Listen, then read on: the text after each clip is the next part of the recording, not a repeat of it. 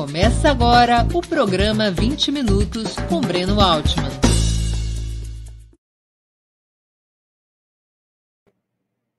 Bom dia!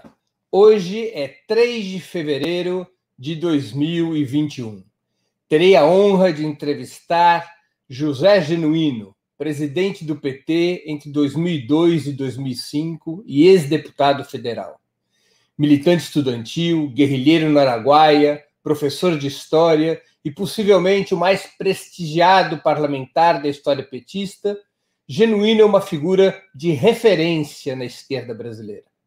Será a terceira de uma série de entrevistas com os presidentes do PT, por conta dos 41 anos da criação desse partido, que aniversaria no dia 10 de fevereiro. Quero agradecer a todos que, pelo Facebook e pelo Twitter, me sugeriram perguntas para o encontro de hoje várias foram incorporadas às questões que farei. Bom dia, Genuíno, e muito obrigado por atender nosso convite. Bom dia, Breno. É um prazer, uma satisfação ser entrevistado por você, participando desse programa e uma maneira de participar dos 41 anos do aniversário do PT. Genuíno, o PT nasceu nos anos 80 rompendo com a chamada oposição liberal burguesa ditadura e se isolando dos demais partidos de esquerda ao tomar esse rumo. Boicotou o colégio eleitoral de 1985, fez oposição cerrada à nova república com Tancredo ainda no hospital e votou contra a Constituição de 1988. Você era parlamentar e um constituinte de muito destaque. Foram decisões acertadas? Foram decisões acertadíssimas. Isso tem a ver com algumas coisas mais profundas do nascimento e da história do PT. E eu costumo dizer, Breno, que o PT nasceu e se viabilizou porque não teve medo de ser PT. Não teve medo de afrontar a ordem capitalista brasileira, o Estado capitalista. Não teve medo de defender o socialismo quando havia uma crise com o fim da União Soviética e do leste europeu não teve medo de estar junto com as lutas populares. A ocupação de terra, a solidariedade aos trabalhadores em greve. Me lembro da grande e famosa greve da GM em São José dos Campos, a greve dos Gola Vermelho da Ford, dos acampamentos por aí afora. O PT não teve medo de questionar a ordem. E por esta razão, ele não teve medo de afirmar que era socialista e dizer lapidarmente nos seus documentos que não há socialismo sem democracia, nem democracia sem socialismo. O PT não teve medo de estar junto nas lutas. O PT não teve medo daqueles que diziam que o PT era inviável. O PT não teve medo de dizer claramente que era contra aquela ordem. Isso é a característica essencial de um partido, Breno, que se viabilizou recuperando algo fundamental, porque você tinha uma esquerda derrotada na luta armada. Você tinha a ascensão dos movimentos populares. Você tinha uma intelectualidade de esquerda que se aglutina no PT. E você tinha a grande liderança popular dos trabalhos que era Lula. Portanto, essa síntese produziu esse grande feito histórico que é o PT. Agora, esse grande feito histórico é marcado por uma disputa política, ideológica, de um partido que teve coragem política, teve percepção política e teve uma decisão, a partir de uma, dos consensos, de colocar de maneira clara no seu documento estratégico o objetivo estratégico do PT, o socialismo. Isso colocado em 87, às vésperas do fim da União Soviética de 89, de colocar claramente que nós, o PT, era contra aquela ordem. E nascia ali, Breno, o principal instrumento político de oposição à hegemonia neoliberal com o fim do leste europeu da União Soviética e a ascensão de Margaret Thatcher e Riga. E, e, esses 40 anos de ordem neoliberal que produziu essas grandes crises que nós estamos vendo aí, o PT era o quê? O polo contra essa ordem. Portanto, o PT nasceu negando a ordem caminhando por fora da ordem. E eu acho que isso é muito importante, porque nós vamos ter que discutir muito essa questão, principalmente no momento atual. Portanto, foram decisões mais do que decisões políticas, foram decisões ideológicas, teóricas e essenciais para viabilizar o PT. Por que, que há uma grande aliança de criminalizar o PT? Por exemplo, aqueles que gostam de fazer a luta política com sangue na boca queriam e lutaram para matar o PT. Não só, não só agora. Quando o PT participava das greves, ele era chamado de terrorista, bagunceiro, etc, etc. A direita mais civilizada dizia que o PT era inviável. A intelectualidade social-democrata dizia que o PT dividia as oposições. E um setor da esquerda dizia que o PT estava rachando com os trabalhadores. Tudo isso o PT foi para frente. E eu acho que o grande desafio é que essa história do PT, de 41 anos, ela teve a afirmação desse projeto contra a ordem. E esse projeto, que tem marcas importantes, como essa que você falou, mas tem o quinto encontro, tem a marca, por exemplo, da Constituinte, tem a marca da eleição de 89, da eleição de 94, dos encontros do PT, em que a questão central que permeia todas essas resoluções é o seguinte: o PT promo quer promover uma transformação estrutural radicalmente democrática e popular para romper com este pacto conservador, autoritário, monopolista e dependente do sistema econômico brasileiro. E eu acho que isso é uma grande vitória do PT quando nós ganhamos a eleição em 2002. Mas. Perdão. É, apenas para enfatizar os aspectos táticos daquelas decisões. Porque havia uma crítica muito forte ao PT naquele momento, quando boicota o colégio eleitoral, quando faz oposição à nova república e quando vota contra a Constituinte, a Constituição de 88, de que o PT estava rompendo a chamada Frente Democrática contra a ditadura depois da derrota das diretas e que o PT é, propunha uma política de isolamento. Havia uma pressão para o PT ter uma outra postura. Por que, que você acha que essas decisões táticas contribuíram para o PT ter esse papel na vida política do país? Esse papel protagonista? Veja bem, em primeiro lugar, havia uma crise econômica, chamada crise da dívida, a crise da a depressão, as mobilizações sociais. Havia uma transição pelo alto, principalmente dirigida pelo PMDB de então, com a Nova República, e havia uma, uma efervescência política no país. Esta efervescência política desabou no PT. Agora, se o PT não tivesse afirmado o seu papel histórico e político, ele teria sido um partido de ocasião, ele teria sido um, uma legenda, ele teria sido um partido que não se vinculava organicamente com as lutas populares, eu, eu fiz aqui um levantamento, não tem uma luta nesses 41 anos do PT, principalmente até 2002, que o PT não tivesse presente. Nenhuma. Você pode fazer um levantamento dos jornais. Por outro lado, se você fizer um levantamento da mídia em geral, o PT era o demônio. Para alguns que queriam liquidar o PT. Para outros que diziam que o PT era terrorista. Para outros que diziam que o PT era sectário, não sabia fazer aliança e para outros diziam que o PT queria dividir. Vamos pegar um exemplo, a gente cita sempre o colégio eleitoral. Mas a eleição de 85 aqui em São Paulo, que o Jânio ganhou do Fernando Henrique Cardoso, qual foi a crítica à candidatura do Suplicy? Que estava dividindo a oposição na eleição de 85. E a eleição de 85, veja bem, vamos pegar a campanha eleitoral do PT, a primeira eleição. Qual eram qual era os três lemas? Emprego, por causa do desemprego e da crise social. Terra, reforma agrária e liberdade contra a ditadura era trabalho, terra e liberdade. Lema da campanha eleitoral de 82 do PT. Essa, essa decisão, o PT simbolizou, representou naquele momento a alternativa democrática e popular, que também se vinculava ao ideal de uma sociedade democrática, socialista, e trouxe para dentro do PT, Breno, eu acho que é importante, a efervescência, inclusive, teórica que, que brotava na esquerda por causa da crise das revoluções, da crise do socialismo real. Portanto, essa é uma grande virtude que marcou a história do PT. E se o, o PT se viabilizou, veja bem, o quinto encontro, a uhum. Constituinte, a campanha do Lula de 89, a campanha de 94, o PT teve a coragem de criticar o Plano Real.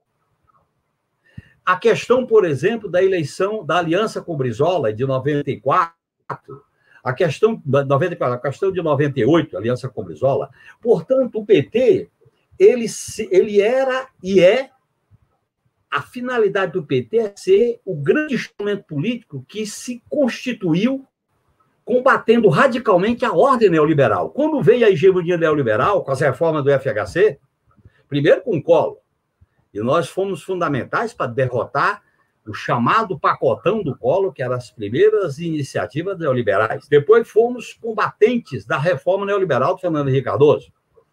E depois nós construímos essa alternativa. É claro que isso não foi fácil.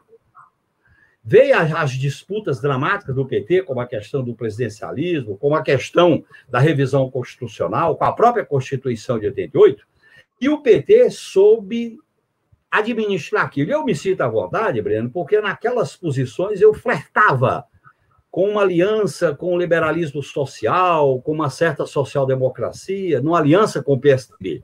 Mas o PT manteve, eu reconheço isso, o fio condutor de um projeto estratégico contra a ordem. O que, que isso tem a ver com o momento que nós estamos vivendo?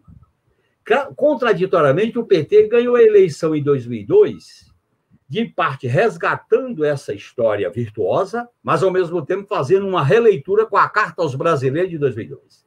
E aquilo ali era uma inflexão de mudar a ordem por dentro da ordem. E nós sabemos o resultado dessa inflexão. Deixa eu, eu vou abordar os. Eu queria abordar com você, digamos, é, os momentos antecedentes desse giro. Porque você faz uma afirmação é, sobre os anos 80 e os anos 90, que, que é o PT adota uma política de se construir como uma alternativa independente, boicota o colégio eleitoral, faz oposição à nova república, uh, vota contra a Constituição de 88, constrói o programa democrático e popular no quinto encontro, que era um programa, conforme o próprio documento sinaliza, um programa antimonopolista, antilatifundiário, uh, antiimperialista e democrático. Não é? O PT vai às eleições de 89, Lula passa para o segundo turno, em 94 faz a crítica ao Plano Real, mas a partir de 1995 se consolida uma mudança na estratégia do PT. É? é, é adotada uma estratégia que viria a ser é, apelidada por alguns de estratégia de centro-esquerda, na qual o PT propõe ampliar suas alianças e, de certa maneira, modera o seu programa. Qual é a tua avaliação sobre essa virada? E há uma relação de continuidade entre essa virada e a Carta ao Povo Brasileiro de 2002 que você acabou de citar? Olha, esse é, esse é um período contraditório, Breno, porque eu estou aqui em mãos com a concepção e diretriz do programa de governo do Lula, do Encontro de Recife, que foi no final de 2001, particularmente dezembro de 2001. Neste, nesta diretriz, o PT busca resgatar o que vinha do Kit Encontro, do programa de 94 e do programa de 98, que é a ideia de diretrizes indicando o modelo econômico e o modelo político e o modelo social propondo um, um sistema de combate, de ruptura. É tanto que o documento aqui do encontro de Recife fala em ruptura necessária. Eu estou com ele em mãos, fala em ruptura necessária. Okay? O, portanto, houve uma, uma espécie de transição. E eu, eu participei dessa transição, e eu faço uma outra avaliação, porque eu defendi um sistema de aliança mais amplo, eu defendi uma flexibilização do programa do PT e eu defendia, naquele momento, principalmente com a minha atuação no Congresso Nacional e da direção do partido, uma moderação à centro-esquerda. Inclusive, eu defendi a aliança com o PSDB, a discussão sobre o parlamentarismo, a própria discussão sobre o governo, o governo Itamar. Agora, a minha posição ela, ela foi minoritária. E é, agora houve um tensionamento qual era a pressão que vinha de fora da sociedade? O PT não sabe fazer aliança, o PT vai levar a ingovernabilidade, o PT vai colocar o país em risco. E aí houve uma, no meu modo de entender, uma mudança de qualidade quando faz a carta aos brasileiros. Carta aos brasileiros, eu tenho ela aqui, é uma carta que deixa claro a governar para todos. Em segundo lugar, um pacto de manter os contratos e os acordos internacionais. e um pacto de não tomar medidas precipitadas nem fala em ruptura. O próprio programa do governo da campanha do Lula de, 90, de 2002 não coloca essa questão como colocava até 98, quando o vice do Lula foi Brizola. Portanto, essa mudança foi transitória. E nessa mudança transitória, eu participei dela, por isso que eu faço uma alta avaliação, ela foi, não tirou o PT de uma vertente que está é, tá na raiz do PT, que é essa vertente de ser contra a ordem. Por isso que toda vez que tentam acomodar o PT dentro da ordem, tem um, uma contradição, porque a base social do PT não, não, não entra dentro da ordem. Só houve um momento que a gente entrou dentro da ordem, foi quando a gente ganhou a eleição, e é como diz aqui um companheiro que eu reprezo muito, o William Lozak, quando ele diz aqui, as lições históricas são inúmeras, inequívocas. Quando as forças progressistas passam pelo poder sem mudar a estrutura do Estado, elas ficam permanentemente expostas aos riscos de serem capturadas por ondas autoritárias, conservadoras e neoliberais. E foi isso que aconteceu. Porque nós não enfrentamos, por exemplo, o sistema político, o sistema midiático, a distribuição de riqueza, o papel das Forças Armadas, o sistema de justiça. E essas estruturas do Estado profundo brasileiro, que são essencialmente autoritárias, foram, foram o pano de fundo do golpe de 2016. E esta nova ordem que é produzida com o viés autoritário e com um programa neoliberal radical de superexploração, de dependência à hegemonia americana e de eliminação do papel do Estado na economia, o grande dilema do PT é se ele é contra essa ordem e constrói uma alternativa de esquerda ou se ele se acomoda à ordem. E essa disputa que está presente no momento atual. Portanto, eu acho que o, o, o PT tem uma história brilhante, Breno. E eu acho, eu vou resgatar aqui, para deixar bem claro, o meu último ato como presidente do PT foi no dia 9 de julho de 2005, você estava no Hotel Braston. Uhum. O que, que eu dizia naquele momento? que saí da presidência do PT há 16 anos. Existem duas questões inegociáveis na minha militância política. É a defesa do PT enquanto projeto estratégico de esquerda, com seu caráter, suas propostas, sua experiência e o seu projeto de futuro. E a segunda questão, a defesa do que representa para o Brasil o presidente Lula. E em seguida eu digo, acho que o que está no centro da disputa política que me levou a sair da presidência do PT, por causa da crise do mensalão, é a interdição de uma alternativa de esquerda representada pelo PT. Essa alternativa, hoje, atravessa uma das maiores crises da sua história. Isso se prolongou até a maneira como se fez a guerra híbrida contra o PT com o lava-jatismo. E esse processo, veja bem, o PT nasceu antissistema. O PT nasceu combatendo o neoliberalismo. O PT foi fundamental, por exemplo, para combater as reformas econômicas do governo FHC, a reeleição do governo FHC. E esse processo, como nós não demos continuidade a essa estratégia, essa tática no governo, porque adotamos a carta aos brasileiros, nós fomos golpeados. E o, a grande encruzilhada que nós estamos vivendo hoje, Breno, é o seguinte: nós vamos nos constituir como um polo alternativo de uma aliança de esquerda, democrática, popular e socialista, em oposição a essa ordem que, de, que golpeou a Constituição de 88, que ajustou um programa econômico radicalmente neoliberal. E a eliminação de direito, está aí a questão da PEC do, da morte, ou vamos nos acomodar a esta ordem, ou vamos questioná-la de fora para dentro. Então, qual é o grande problema? Para deixar claro na, no período de enfrentamento virtuoso do PT, nós trabalhávamos com a ideia de por dentro da ordem e fora da ordem. Quando ganhamos a eleição, só dentro da ordem. Essa tática nos levou à derrota. O que está colocado agora? É por dentro e por fora. O que está presente nessa eleição do presidente da Câmara e do Senado? É uma tentativa de acomodar o PT nos espaços de uma institucionalidade mitigada né, nem a institucionalidade de 88, e desautorizar o PT, do ponto de vista da sua legitimidade. Qual é o grande interesse da burguesia, além de combater politicamente o PT? É deslegitimá-lo enquanto alternativa partidária de esquerda e de massa.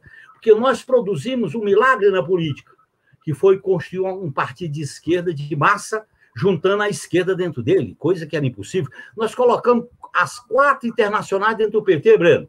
A quarta, a terceira, a segunda, o social-democrata, e a católica. Botamos as quatro dentro do PT. Até um, pouquinho, até um pouquinho da primeira, que no PT tem os anarquistas também. Claro. Então, veja bem, este processo é muito virtuoso, é rico, é tanto que o PT virou uma referência. E essa referência foi uma mistura virtuosa do debate. Por exemplo, nós criamos o direito de tendência no PT, que foi fundamental para que a esquerda participasse desse processo. Então, nesse sentido, o PT tem que fazer um resgate. Agora, todo resgate, Breno, ele é renovador. Claro. Esse resgate é renovador e, ao mesmo tempo, de alta avaliação. Eu, por exemplo, topo o desafio de fazer uma avaliação do PT. Eu topo fazer uma avaliação da experiência nossa de governo, porque essa avaliação do PT é, ao mesmo tempo, um combate aos interesses da burguesia. Eu, eu quero discutir o seguinte: eu faço uma avaliação, porque nós não temos a mão no, mídia, no monopólio imediato da mídia. Nós não fizemos uma reforma partidária, nós não mexemos na distribuição da riqueza, nós demos autonomia exagerada ao Ministério Público, ao sistema de justiça e à Polícia Federal. Nós não mexemos na, na tutela militar. Esta avaliação eu faço, porque quando o PT faz uma autoavaliação, é também de combate. Eu vou fazer avaliação do pecado? Não. Eu faço avaliação da política. E ao fazer essa avaliação, eu também combato a classe dominante brasileira, que tem, Breno, uma raiva do PT, que é uma raiva de classe. Tem os que têm raiva e sujam as mãos de sangue, tem os cheirosos que fazem a legitimidade através do sistema de justiça. Ô, Breno, se a gente olhasse essas declarações Lava Jato sobre o Lula, é um negócio de. É o retrato fiel do que, que é a classe dominante brasileira. É o retrato fiel. Essa, a, a, a classe média ela adotou contra o PT a ideia de capitães do mato. E uma esquerda anti-PT criou a ideia de que o PT não pode disputar a hegemonia. Ora, bolas, a hegemonia é a essência da política no sistema democrático. E o PT não pode discutir a hegemonia. Isto é, você não pode ser PT. Eu acho que está em jogo hoje o seguinte: nós não temos medo de ser PT. E vamos discutir a nossa história. Quem fez o que nós fizemos tem o dever de analisar de maneira heróica a sua história. Porque nós fizemos muita coisa. Então, vamos, deixa eu aqui fazer uma, uma pergunta já abordando ainda questões históricas.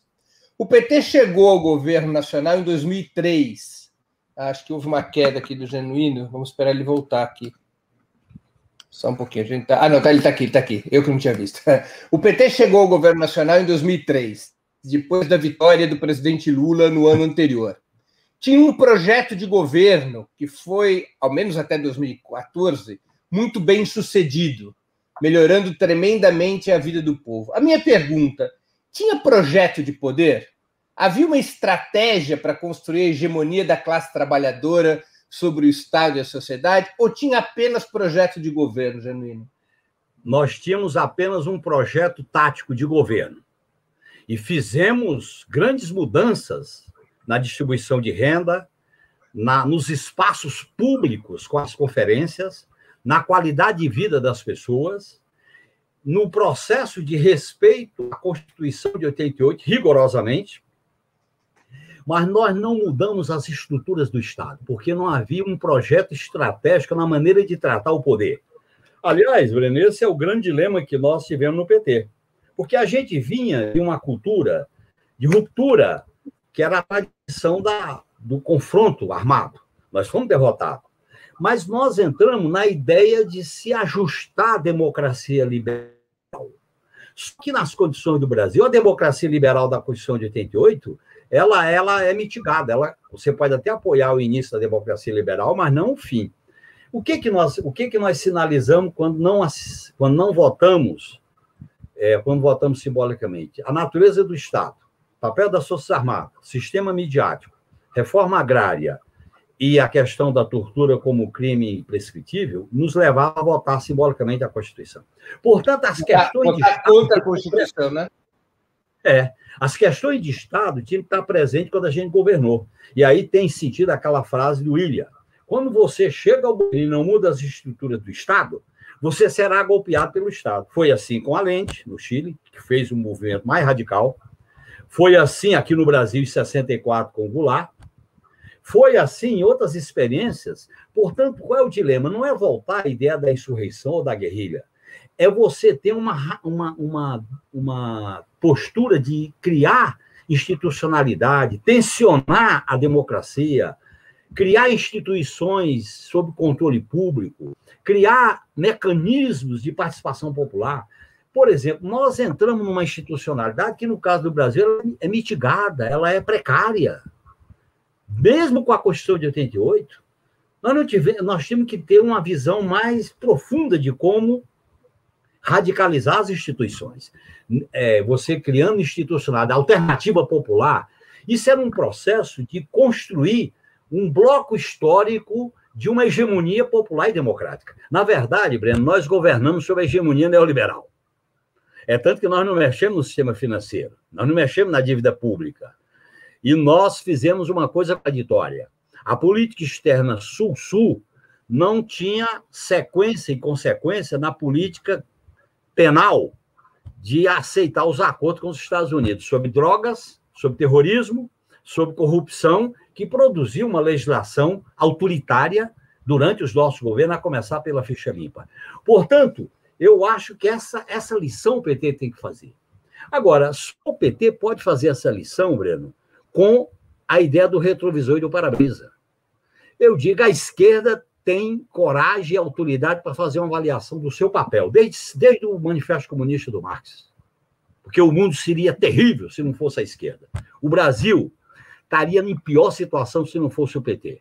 Orçamento participativo, conselho de participação, as, os direitos sociais, as lutas, a aglutinação da esquerda, as campanhas eleitorais. O governo Lula, pessoal, com o que ele fez para melhorar a vida das pessoas, a condição material, a, a condição da educação, da assistência social, da saúde, está aí a crise do SUS.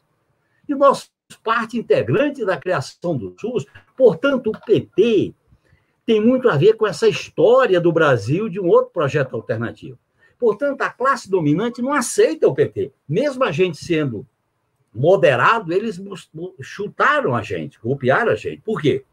Porque nós não fizemos esse enfrentamento de ganhar corações e mente para um projeto democrático popular e permeado pelos valores socialistas. Eu acho que esse é o grande problema da nossa avaliação nesse período histórico.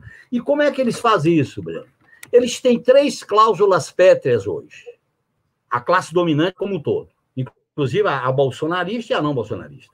Veto ao Lula, veto à esquerda e o programa econômico neoliberal.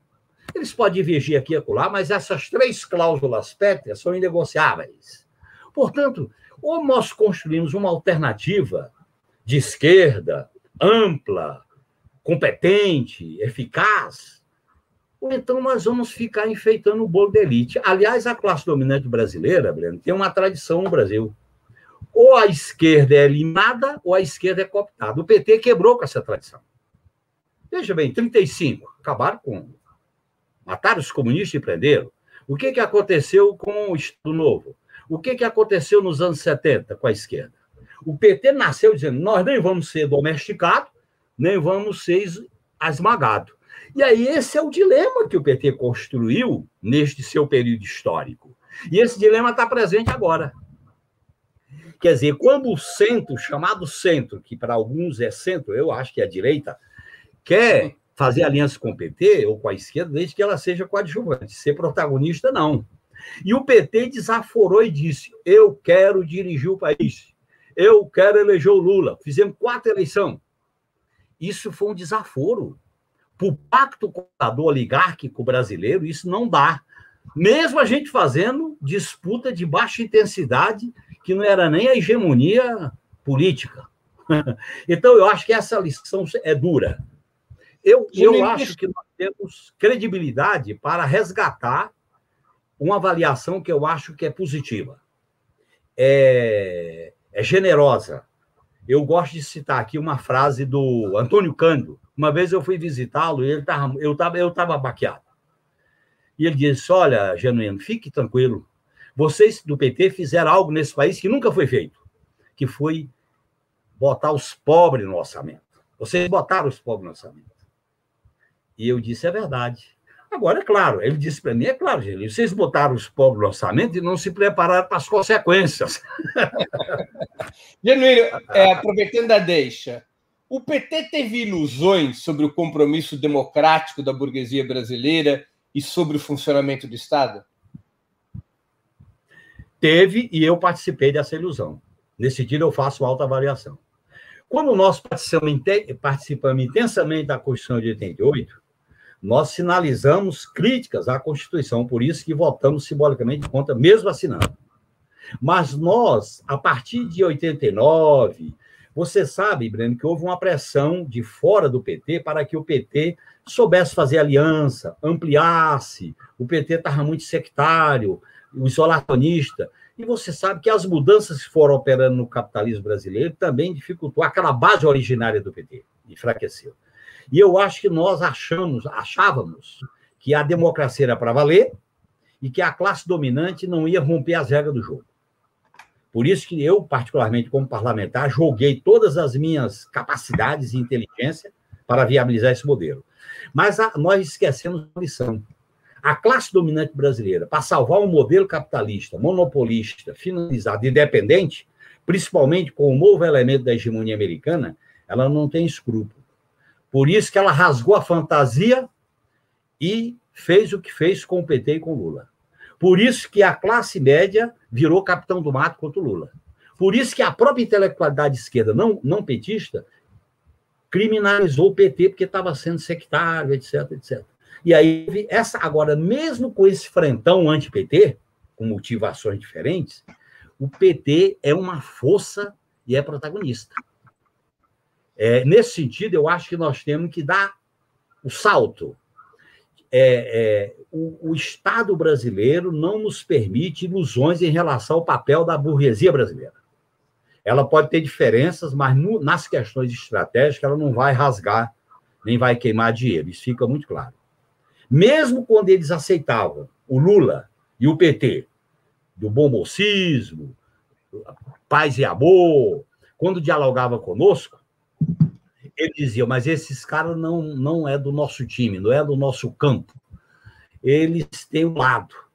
É mais ou menos como se diz, a terra é redonda, como diz uma coopera da Bahia, mas eles têm lado. E esse é o dilema que nós entramos. Portanto, eu acho que essas ilusões existiram. Eu quero dizer que eu participei delas. Quando eu defendi, por exemplo, a tática em relação à aliança com o PSDB, eu vou repetir, em relação à questão da próprio sistema de governo, em relação à revisão constitucional. E, no meu modo de entender, é, aquele momento acabou tendo um papel decisivo no governo Lula. Tá certo? Porque nós criamos uma governabilidade de baixa intensidade. Nós não, nós não criamos aquilo que na democracia é fundamental. Você bate e você negocia.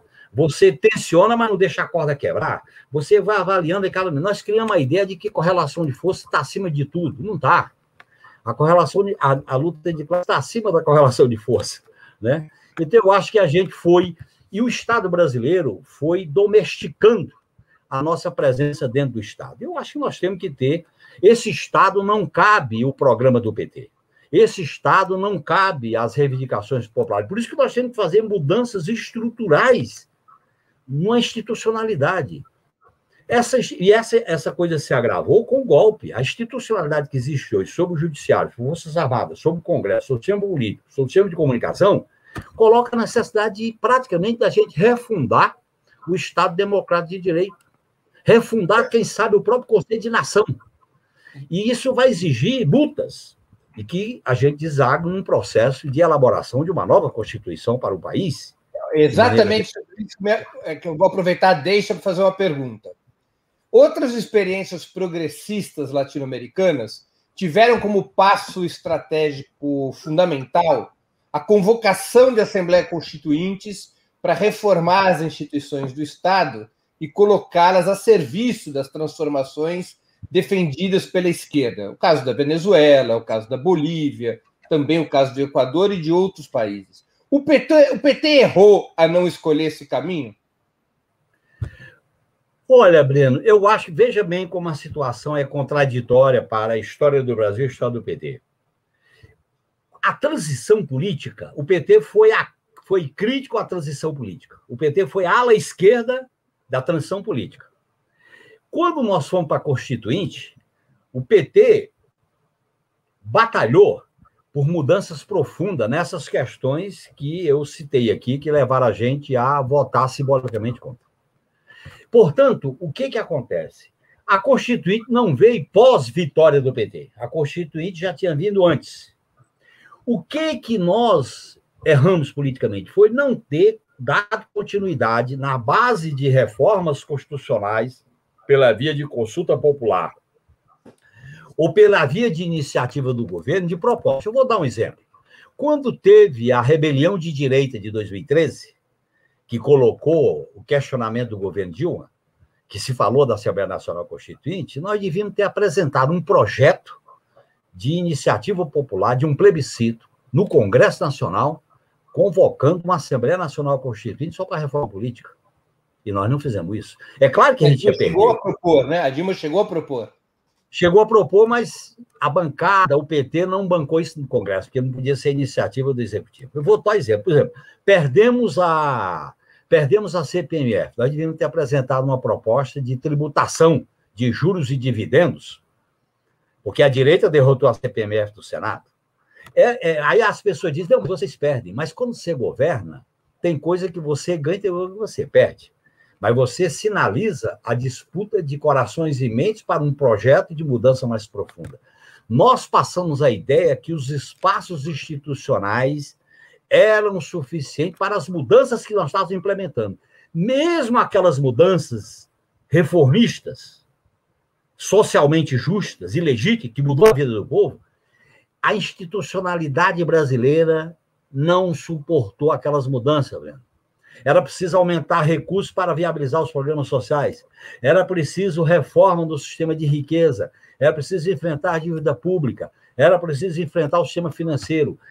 A equação que nós fizemos de fazer aliança com o setor produtivo, o agronegócio, as construtoras, a Petrobras e os estaleiros, e ao mesmo tempo fazer um acordo de cavalheiros com a equipe econômica no primeiro mandato e no segundo mandato, isso, no meu modo de entender, não deu certo. Chegou um momento que teve um, um curto-circuito. E nesse curto-circuito, mostra claramente que, dentro de uma visão radicalmente democrática, a esquerda tem que recolocar a questão democrática no outro patamar. Então, nesse sentido, o processo político brasileiro foi um processo singular, diferente de outros países. Os outros países nos ensinam isso. É, eu acho que a gente tem um pouco parecido com o Chile. O Chile fez um processo de transição pactuado com elementos da ditadura. Algo parecido com o que aconteceu no Brasil, só que lá avançou um pouco. Aquilo ali faliu com os governos da transição, com os governos da concertação. Por isso que veio essa rebelião popular exigindo mudanças mais profundas. Eu acho que é inevitável que surjam grandes movimentos, grandes rebeliões, querendo mudanças mais profundas na ordem social, na ordem econômica e na própria ordem democrática. Por exemplo, como é que nós vamos trabalhar com a democracia se nós incorporamos a luta contra o patriarcalismo, contra o racismo, em defesa da comunidade LGBTQIA, em defesa dos quilombolas, dos índios? Portanto, eu acho que faltou ao PT um tensionamento. E mesmo que a gente perdesse, a gente tinha que disputar posição política na sociedade. Nós ficamos só dentro da ordem e não ficamos. Aquilo que a gente falava no início do PT, você deve se lembrar, a gente tem que ter um pé na ordem e um pé fora da ordem. A gente tinha que ter mantido isso, principalmente quando estava no governo. Aí é que se justificava essa ideia, né? É, eu queria te fazer aqui uma outra questão. Na tua opinião, por que, que foi relativamente frágil a resistência ao golpe de 2016 e a própria prisão de Lula, que levou à sua interdição eleitoral, por que a esquerda brasileira não conseguiu se opor ao golpismo com a mesma energia, por exemplo, que a esquerda da Venezuela ou da Bolívia agiram?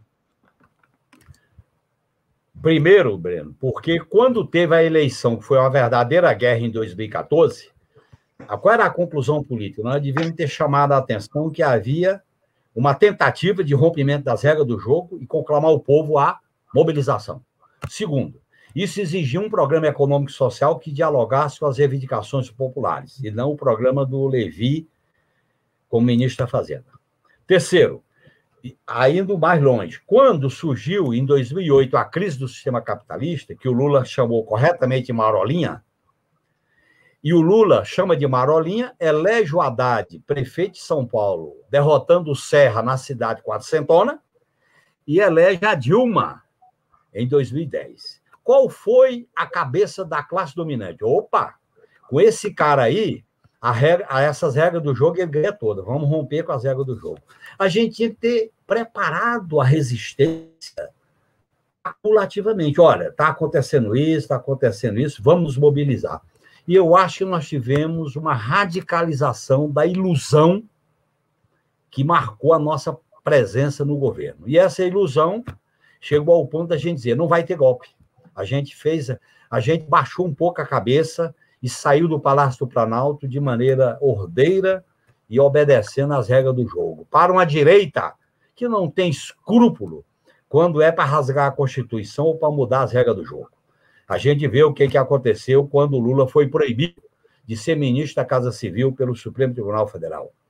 A gente viu o que, que esse juiz da Lava Jato fez com esses vazamentos que estão acontecendo agora. A gente viu o que, que os programas de televisão fizeram. Tudo isso nos levava a ter um enfrentamento político.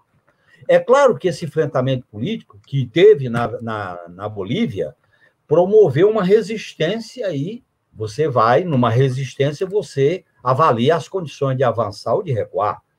Que, no caso da Venezuela, é, um, é uma questão nova que a gente tem que analisar, porque, no caso da Venezuela, além da disputa política eleitoral, teve a disputa de órgãos de Estado, porque aí entra uma questão nova para a esquerda. Você, para dirigir reformas estruturais, tem que ter força. Força é mobilização, organização social, organização do bloco histórico, mas tem que ter força no sentido da força. E eu acho a força, que isso, força. a força da força.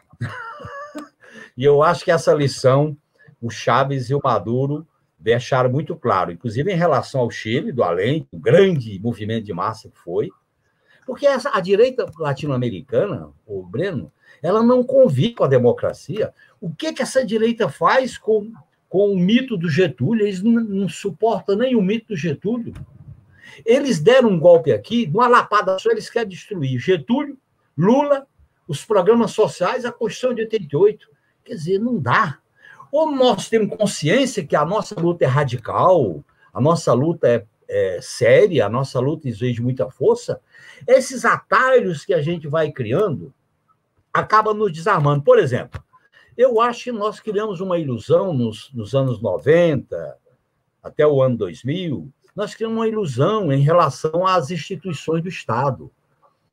E demos muita força à alta burocracia do Estado, tipo o Ministério Público, achando que eles iam ser o contraponto para a tutela militar.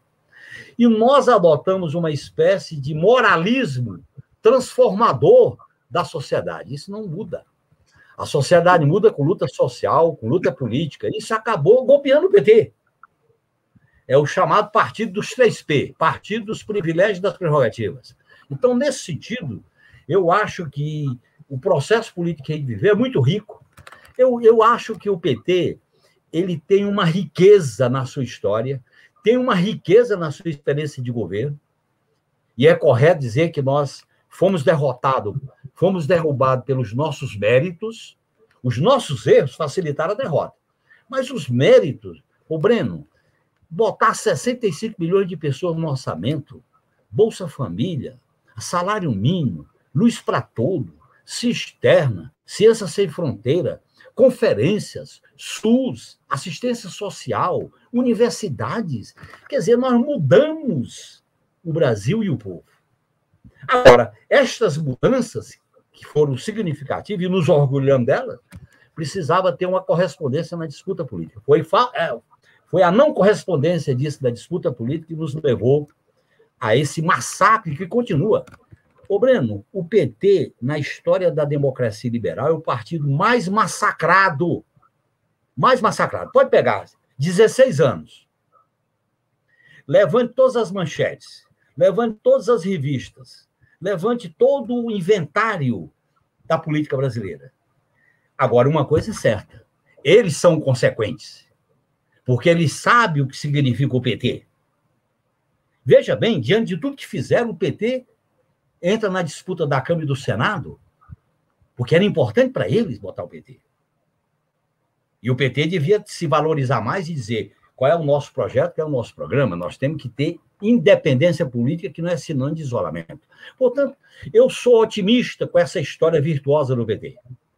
O, Deixa o te... Pois não? Não, não, não, conclua, conclua. Perdão por interromper. Nós fizemos algo na história desse país que não, o PCB não conseguiu fazer. Os companheiros que deram a vida na luta armada não conseguiram fazer, e eu, eu homenageei esses companheiros. Os movimentos sociais do início do século não conseguiram fazer. Nós construímos este partido com essa diversidade, com essa generosidade de ter mudado o Brasil, e eles não se contentam com a imagem do Lula. É mais ou menos como os caras fizeram com o Vargas. Quando eles viram que o Vargas era figurinha de calendário na parede dos camponeses e dos trabalhadores, tem que eliminar era Vargas. Era o discurso do FHC, se lembra? Claro. Para reformar, para as reformas neoliberais era acabar com era Vargas. Agora eles querem acabar com era Lula. Porque a era Lula é o símbolo da, da justiça, dos direitos, da tolerância, da democracia. A memória condena a classe dominante brasileira. Por isso é. que ela tem medo da memória. Desde o, desde o Rui Barbosa que dizia, vamos acabar com esse negócio de, que, de, de documentos sobre quilombola, que se pega mal. Genuíno, quais as lições, sinteticamente, que você tira desta derrota, que foi o golpe de 16? Você propõe uma nova estratégia para o PT e para a esquerda brasileira? Eu proponho uma, uma nova estratégia, um novo caminho que pegue e resgate o programa estratégico do PT, das suas elaborações do quinto encontro, do sexto congresso, do, dos programas do PT na campanha eleitoral de 89, de 94, inclusive as grandes contribuições que foram dadas pelo companheiro Marco Aurélio Garcia na campanha de 94, eu tenho esse documento até hoje, e a gente procure reelaborar um programa do PT analisando as novas condições do capitalismo brasileiro, da hegemonia neoliberal, da acumulação financeira do capitalismo e da recolocação do Brasil no cenário na geopolítica mundial. Nesse sentido, nós temos que fazer uma relaboração. Essa relaboração exige uma estratégia de enfrentamento das instituições da ordem autoritária conservadora que está em curso a partir Menino, do golpe. Deixa eu te pedir só uma coisinha, só uma coisinha técnica. Se você pudesse recolocar a tua câmera, porque ela está descendo e teu rosto está tá. começando a sumir. Melhorou? Ah, perfeito. Perfeito, tá, tá ótimo. Então, essa, essa estratégia, ela exige de nós uma recolocação da democracia relacionada com as transformações antimonopolistas, com as transformações de soberania nacional, com a integração sul-americana, com o Estado do bem-estar social, com o desenvolvimento econômico, justiça social. E essa, esse programa, nas condições do capitalismo, que está passando por uma crise profunda, ele tem que ter um sentido de questionar a ordem capitalista neoliberal. E a esquerda não deve ter medo de usar a palavra socialismo. Essa palavra maldita tem que ser usada com orgulho pela esquerda. Tá certo? E, ao mesmo tempo, eu acho que nós temos que ter uma tática de iniciativa de resistência e de acumulação de força. Essa tática tem que ter bandeiras concretas. A vacina já, auxílio emergencial, o fora Bolsonaro e suas políticas, restituir os direitos políticos do Lula, o emprego, a, uma nova ordem mundial com base nos princípios da autodeterminação, da solidariedade, no multilateralismo, buscar laços com a integração sul-americana, este, estas bandeiras táticas, elas têm uma ligação com as bandeiras estratégicas, porque a crise, Breno, ela junta o tático com o estratégico. Ela não separa. E eu acho que nós não devemos ter medo de dizer as coisas pelo seu nome. Por isso que eu acho que há uma oportunidade histórica para que a gente rompa com esse defensismo e tome iniciativas táticas, compreendendo que nós estamos vivendo um período de acumulação de força no plano estratégico.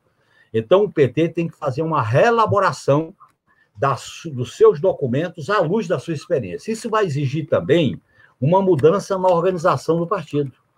A nossa formação, a, os nossos diretórios, os, a relação com os filiados tem que mudar. E investir militantemente numa aliança com as forças de esquerda, uma frente democrática, popular, antineoliberal, com clara definição programática.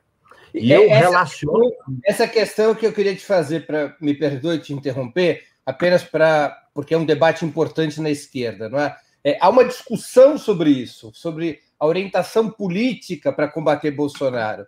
É frente ampla, considerando que a oposição de direita, a direita neoliberal, está dentro de um suposto campo democrático, é, ou frente de esquerda? Como é que você se posiciona nesse debate? Eu defendo uma frente de esquerda, uma frente de esquerda de natureza democrática, anti-reformas neoliberais, uma frente de esquerda que tem um programa com indicações estratégica clara e, ao mesmo tempo, fazer aliança pontual esporádica. Vou dar um exemplo.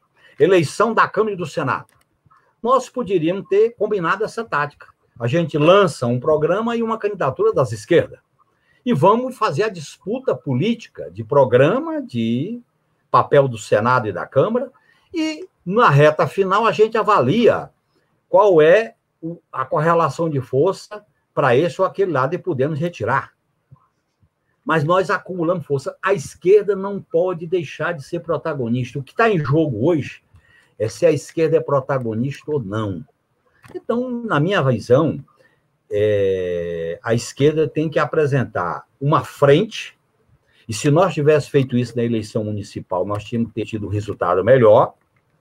E quando eu falo frente, é o PT, PSOL, PCdoB, frentes populares, intelectuais, personalidades, é, movimentos sociais, e falar, dialogar com os partidos de centro-esquerda para construir esse movimento. Agora, a Frente Ampla, Breno, é, foi derrotada duas vezes no Brasil. Ela foi derrotada com aquela ideia de manifestos, antes da pandemia, e ela foi agora, fracassou na eleição da Câmara e do Senado. Fracassou. Você acha que a tática do PT na disputa da Câmara e do Senado foi incorreta? Foi incorreta. Eu acho que nós podíamos ter disputado com base num programa e, no limite, na reta final, avaliar se retirava ou não. Aliás, nós fizemos isso, Breno, é, quando o PT disputou o comando da Câmara. Olha bem, vou dar um exemplo aqui para vocês. Em 95, emendas da ordem do FHC. Candidato a presidente, Luiz Eduardo Magalhães, excelente presidente da Câmara, respeitava a esquerda. Mas nós dissemos, Luiz Eduardo, nós vamos disputar, porque o que está em jogo aqui é o projeto das reformas econômicas e da reeleição. E feito. Porque essa ideia de que a presidência da Câmara e do Senado não tem nada a ver com a disputa política, isso é uma visão equivocada. É como se a luta de classe não entrasse dentro do parlamento. Que bobagem é essa? Outros até dizem que a luta de classe, o bicameralismo está acima da luta de classe. Não dá, né? Então, veja bem, eu acho que nós podíamos, por exemplo, o DEM se dá o luxo de sair do bloco na Câmara e quer que todo mundo feche com o bloco dele no Senado. Por quê? Aí é submissão. Eu, portanto, eu acho que foi uma tática equivocada e que no, no passado a gente acumulava, ia, tensionava, vê o limite, porque mantém a nossa identidade. Eu acho que é fundamental a gente construir uma tática de acumulação de força. Por exemplo, nós estamos diante de uma crise social profunda. O país corre risco de uma degradação com a fome, com o desemprego, com a crise sanitária e com as mortes. Se nós não colocarmos a mobilização social como é questão central, veja bem o que aconteceu agora em Florianópolis com a greve lá da fábrica, o que está acontecendo com o padre Júlio Lancelotti em relação aos moradores de rua, nós temos que o PT não, o PT tem que sair de dentro da institucionalidade. Às vezes eu brinco, o PT gostou tanto da institucionalidade quando governou que não quer sair de jeito nenhum, tem que sair um pouco, ir para a rua, dialogar com o povo, ir com é, com os movimentos, com as comunidades, aproximar os diretórios do PT, do movimento popular, do povo. Eu acho que isso é fundamental, porque não, você não muda o Brasil só por dentro da institucionalidade, porque eles controlam. E se você não mobilizar a sociedade, você pode até eleger um prefeito, um governador, sei lá, um presidente. Aí eles montam uma, uma denúncia, propaga na televisão a lógica do criminoso, e aí caça e ponto final. Esse é, esse é o método de dominação que a classe dominante tem, é o controle das instituições do Estado.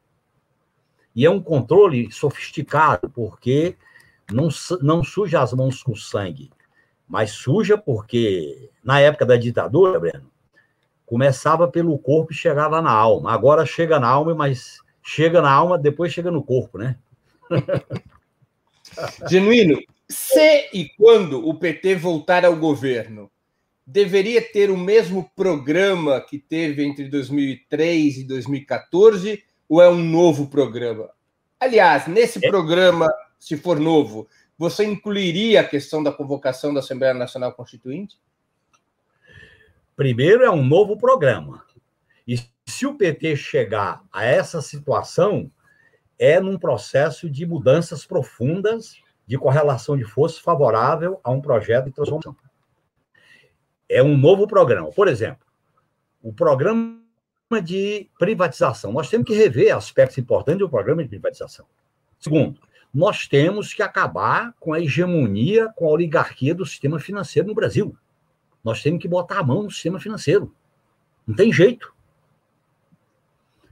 Portanto, é uma mudança profunda. Terceiro, para radicalizar a democracia democraticamente, e eu estou propondo uma radicalização democrática da democracia, nós temos que construir um novo pacto político, com base na soberania popular, com base nos direitos e com base na pluralidade. Portanto, a Constituição de 88, Breno, que eu assinei e que eu tanto defendi, ela foi fraudada, ela foi golpeada.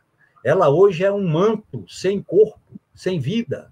Os direitos e garantias estão relativizados com as operações judiciais. Os direitos sociais do artigo 7 estão todos terceirizados.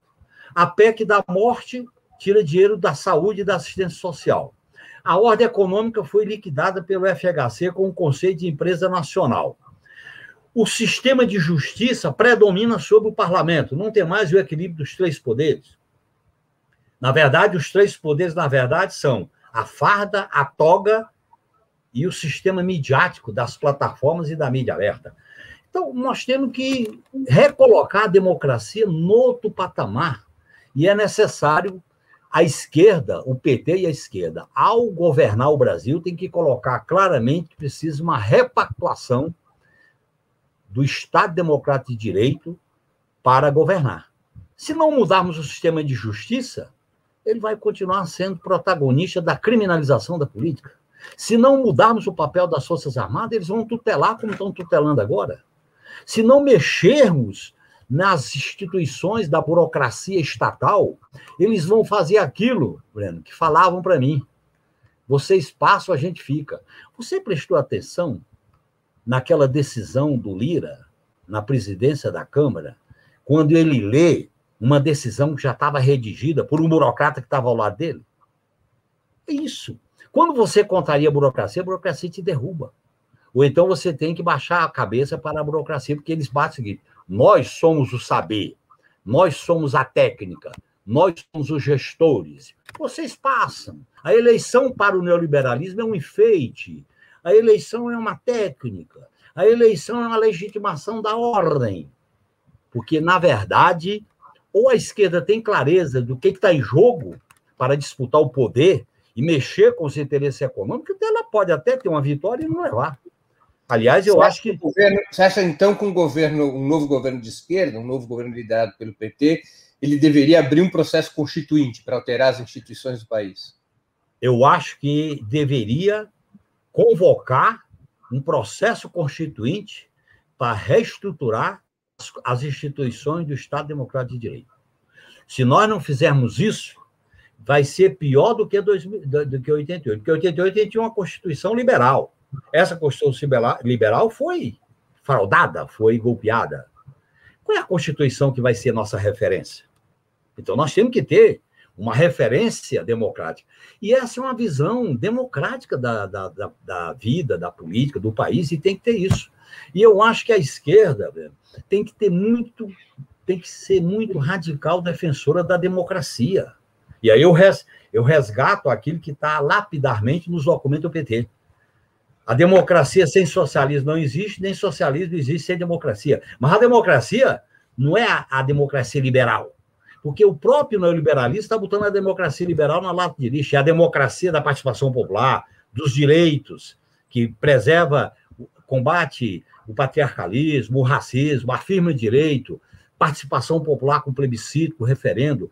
Nós temos que ter uma visão democrática de como organizar a sociedade. Esse modelo autoritário que legitima o autoritarismo na base de um consenso imposto, verticalmente imposto, está falindo. Faliu. Olha bem o que acontece nos Estados Unidos, o que está acontecendo na Europa. Eu acho, Breno, que a esquerda tem uma oportunidade política de, diante dessa crise, desfraudar que é possível um novo sonho, que é possível uma nova utopia, que é possível um outro tipo de hegemonia. Quando eu falo sonho e utopia, não é ficar falando coisas sem sentido. É mostrar que é possível construir outra coisa. Porque se a esquerda não for protagonista desta alternativa, ela fica misturada com essa degradação. O mundo e o Brasil estão tá vendo uma degradação. É morte, é golpe, é violência, é tudo. É possível ter uma outra humanidade? É possível ter uma outra sociedade? Eu sou. Aí, nesse sentido, eu sou de esquerda e sonho há 170 anos com aquilo que o Marx dizia no Manifesto Comunista. Agora, é claro que eu não vou fazer uma revolução socialista, eu vou fazer uma revolução democrática, popular, tendo em vista e vou disputar esses valores de uma sociedade socialista, radicalmente democrática. Então, eu acho que a esquerda não pode ter vergonha da sua história, não pode ficar tímida, pode baixar a cabeça. Breno, vamos ser claros: se não existisse esquerda no mundo, a humanidade estava ferrada. A, a, luta da esquerda foi 40 horas, foi 8, 8 horas, foi Previdência, Estado do Bem-Estar Social, derrotou o fascismo, derrotou o nazismo, derrotou as ditaduras. Muitos companheiros que deram a vida, eu sei honrar essas, esses companheiros e companheiras. É. Então, nós temos que fazer um resgate com dignidade. A esquerda tem que ter dignidade, nitidez de proposta para poder disputar esse mundo cão porque qual é a ideia do neoliberalismo? Diz o seguinte: o capitalismo é eterno. O mundo pode até se acabar com a pandemia ou com a catástrofe, mas o capitalismo não. Aí cria o senso comum de que o capitalismo é eterno. Nós não podemos aceitar isso. E eu não posso me contentar com os remendos e diminuição de danos. A crise é tão profunda que os esparadrapos e os band-aids não evitam a sangria que está acontecendo no Brasil e no mundo. Genuíno, eu só te pedir de novo para arrumar a câmera é, vou te fazer uma nova pergunta. Você é um dos principais especialistas da esquerda no estudo das Forças Armadas. É, o PT e seus governos trataram corretamente a questão militar? Qual é a importância deste tema na situação atual?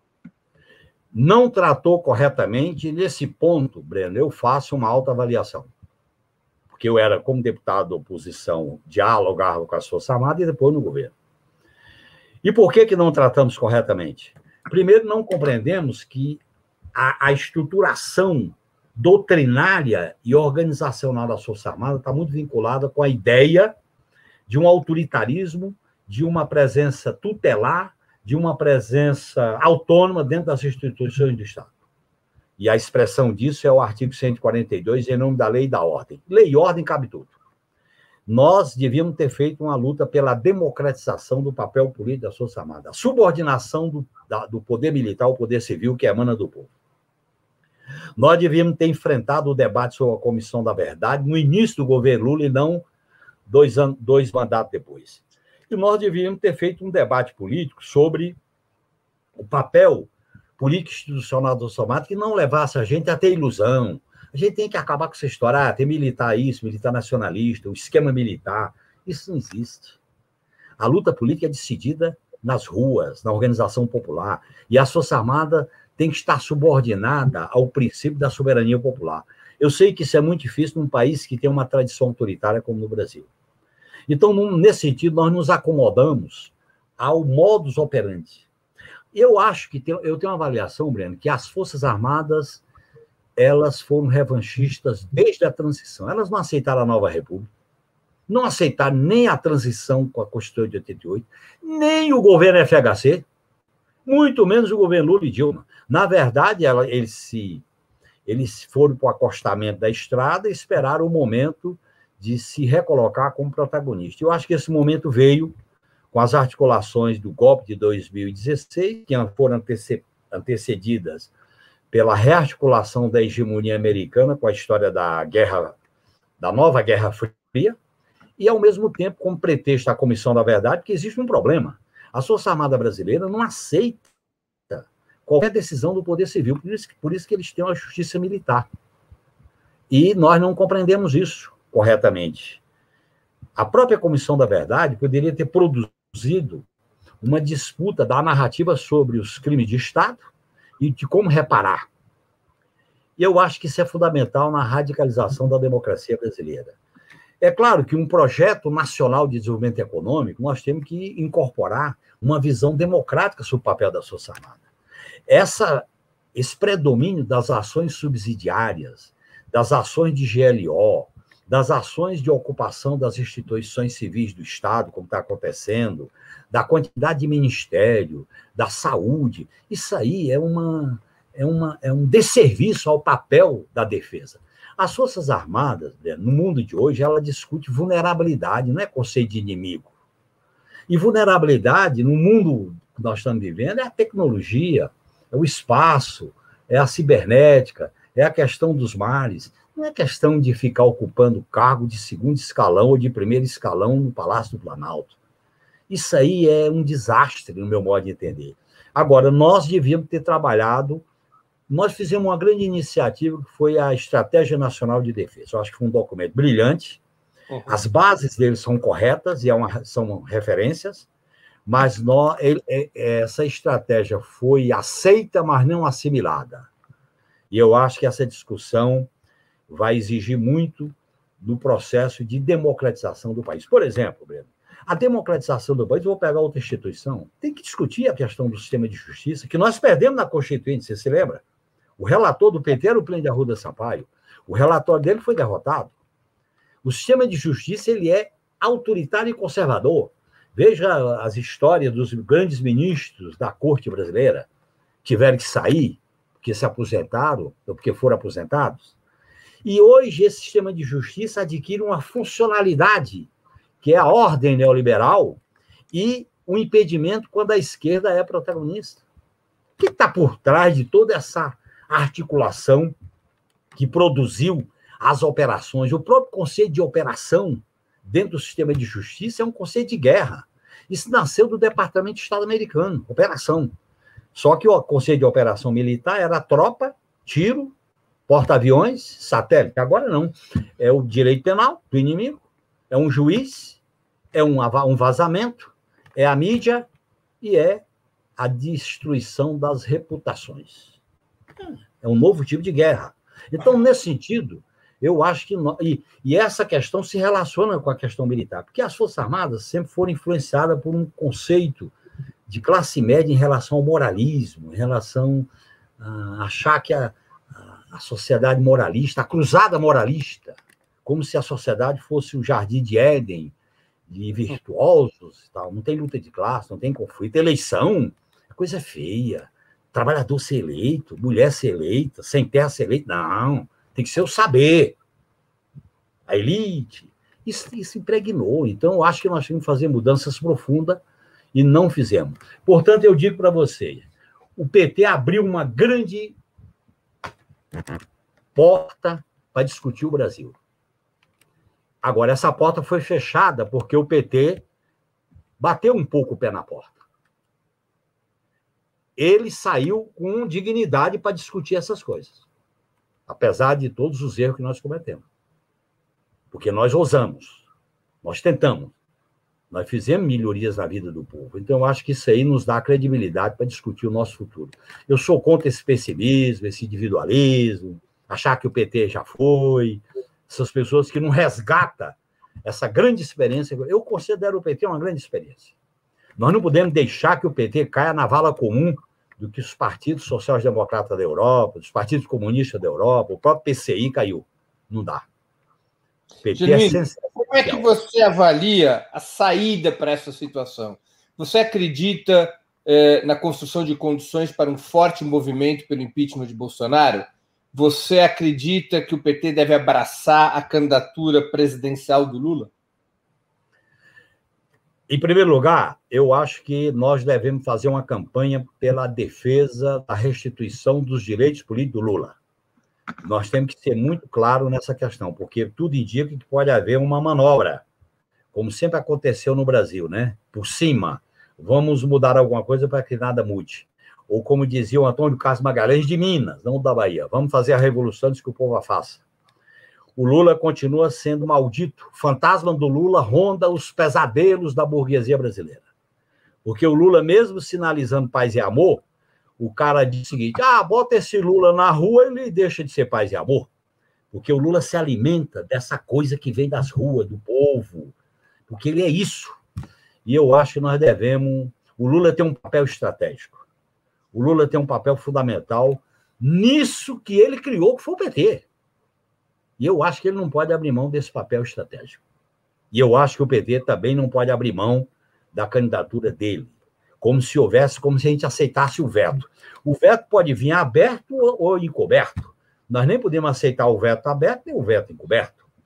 E, ao mesmo tempo, nós temos que adotar uma tática, e o centro da tática é o seguinte: nós temos que impedir a consolidação e a viabilização de um governo que vai se basear no autoritarismo, no conservadorismo, nas reformas neoliberais e no incentivo às práticas neofascistas. Portanto, o fora Bolsonaro e suas políticas é uma bandeira central da nossa tática. E nós devemos trabalhar rigorosamente, intensamente pelo impeachment. E aí tem as várias formas de como trabalhar. As pessoas dizem, e se não vier?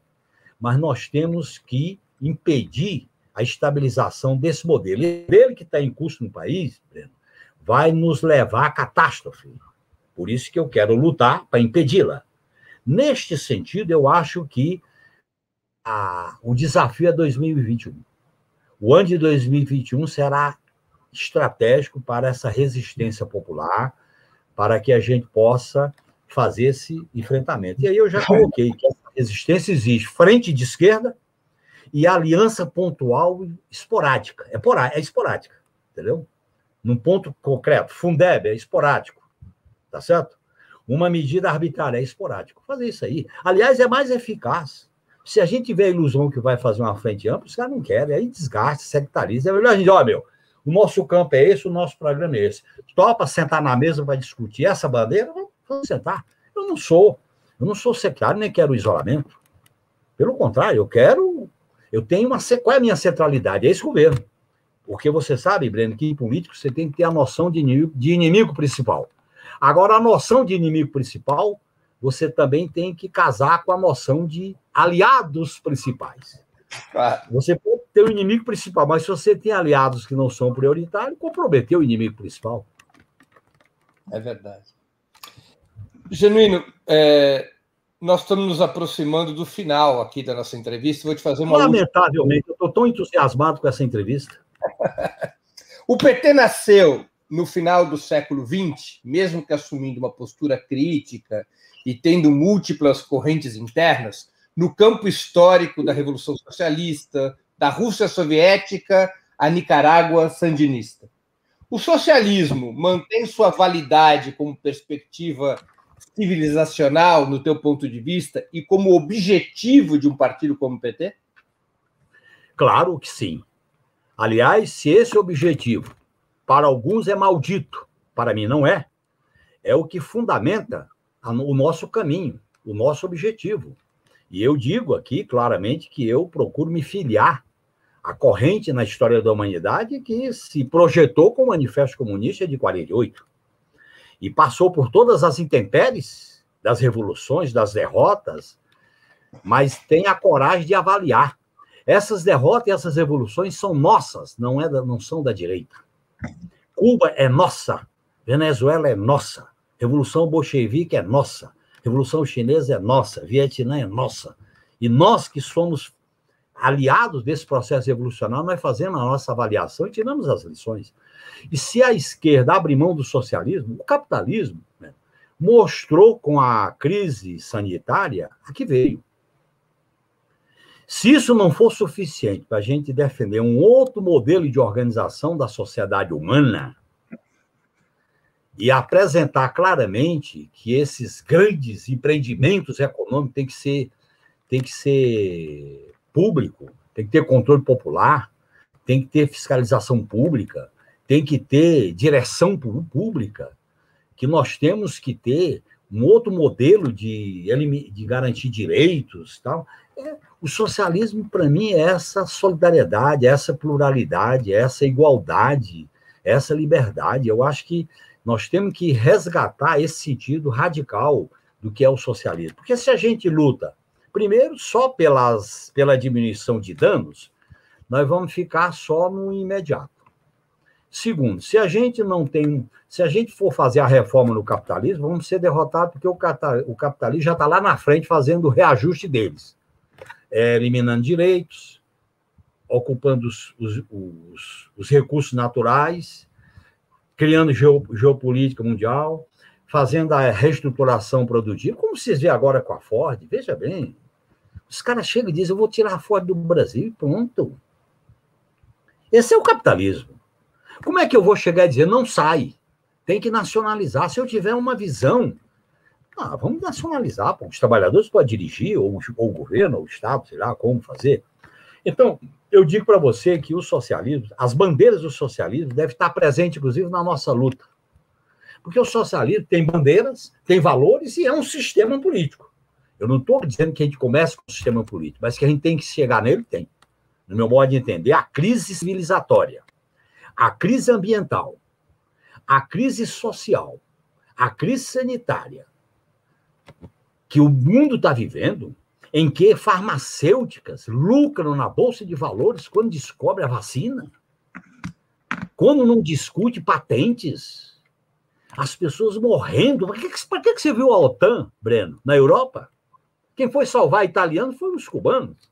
Para que, que você viu os grandes aparatos bélicos da OTAN? Nós temos que dizer para o povo que está morrendo, que está sofrendo: olha, Outro mundo é possível. Nós somos sonhadores desse novo mundo. Para mim, isso amarra uma estratégia de transformação revolucionária. E quando eu falo revolução, eu não tenho medo de usar essa palavra. Eu não estou falando de porra louquice, nem de isolamento, estou falando da ideia de liberdade, da ideia de que as sem-flor desabrochem, da ideia de que as pessoas têm que ser alegres, as pessoas não podem ficar com medo, com preconceito, vendo o outro como inimigo. O neoliberalismo transformou o outro em inimigo. E criou a ideologia do mercado. Você já viu, Breno, como é que os economistas da, das televisões falam? E o mercado? O mercado não tem CPF nem RG, mas derruba governo. Né? Então, nós não podemos aceitar isso. Essa ordem capitalista, nós temos que ser críticos dela. Agora, para a gente criticar a ordem capitalista, nos termos em que está, nós temos que dizer que somos socialistas. Agora, eu não estou dizendo que a gente vai implantar amanhã. Mas a disputa é a média e a longo prazo, a disputa de valores, de causas, de objetivos, para ter uma esquerda lúcida, combativa, corajosa, mas ao mesmo tempo ajuizada. Eu sei o que, que eu vou propor agora. Para mim, agora tem quatro bandeiras prioritárias: é vacina já para todos, é emprego, é auxílio emergencial, o fora esse governo. É isso. Isso não é socialismo, mas isso desencadeia um processo de acumulação de força. É, é, eu acho que essa relação entre tática, estratégia e programa que a crise faz. Quem fez essa relação, Breno, foi a crise. Você se lembra que nos anos nos anos 90, do auge do neoliberalismo, que o mundo parecia uma bola que todo mundo mandava com a globalização, que não tinha fronteira, que o mundo era pequeno, até tinha gente que falava de um estado mundial, aquilo ali parecia um, a paz eterna como Kant pintava. Isso acabou. Isso acabou, Breno. Olha o que, que os caras estão fazendo na África. Olha os deserdados que estão percorrendo a Europa. Os deserdados. E aí fica o neoliberalismo com as organizações é, sociais fazendo campanha na televisão para ajudar as crianças, ajudar os famintos, ajudar. É isso. No limite, o capitalismo se penaliza, limpa a barra e faz campanhas humanitárias. Nós não, nós queremos fazer campanhas transformadoras. Eu acho que a esquerda tem uma oportunidade de ser protagonista. Nesse sentido, eu sou otimista, apesar das derrotas e das dificuldades. Genuíno, eu queria te agradecer muitíssimo pela entrevista de hoje. Eu acho que foi uma lição de história, de política e de otimismo da vontade e lucidez da razão. Muitíssimo obrigado, Muito obrigado. pelo nosso convite. Eu tenho certeza que todos os nossos espectadores e espectadoras aproveitaram muito essa oportunidade de ouvir você falar. Breno, você estimulou, você conhece parte dessa história, nós somos parte, nós somos companheiros de militância política, desculpe falar assim, e também porque eu falei de coração aberto. Eu numa, eu num momento em que eu quero falar, eu quero dizer, eu quero me abraçar com homens e mulheres que não abrem mão de sonhar, que usa aquela frase famosa do Victor Sérgio, no sistema capitalista, quem se humilha morre. Quem luta tem risco, mas também tem risco de viver. E a dignidade política não tem preço, Breno. A gente aprende isso. Muito obrigado. Encerramos assim mais uma edição do programa 20 Minutos. Hoje nós entrevistamos o ex-presidente do PT, ex-deputado federal, ex-deputado constituinte, José Genuíno, na série de entrevistas com presidentes do PT desde a sua fundação. Eu queria agradecer a todos que apresentaram questões e comentários, em especial aqueles que contribuíram com o super chat ou aqueles que se inscreveram como membros pagantes do, do canal do Opera Mundi no YouTube. Quem gostou do programa, quem gostou dessa entrevista com o Genuíno, ah, ajude na sua difusão, compartilhe nas suas redes sociais. Quero agradecer muito a audiência de hoje. E nós voltamos a nos encontrar com mais um programa 20 minutos na sexta-feira, dia 5 de fevereiro, às 11 horas da manhã. Até lá e um grande abraço.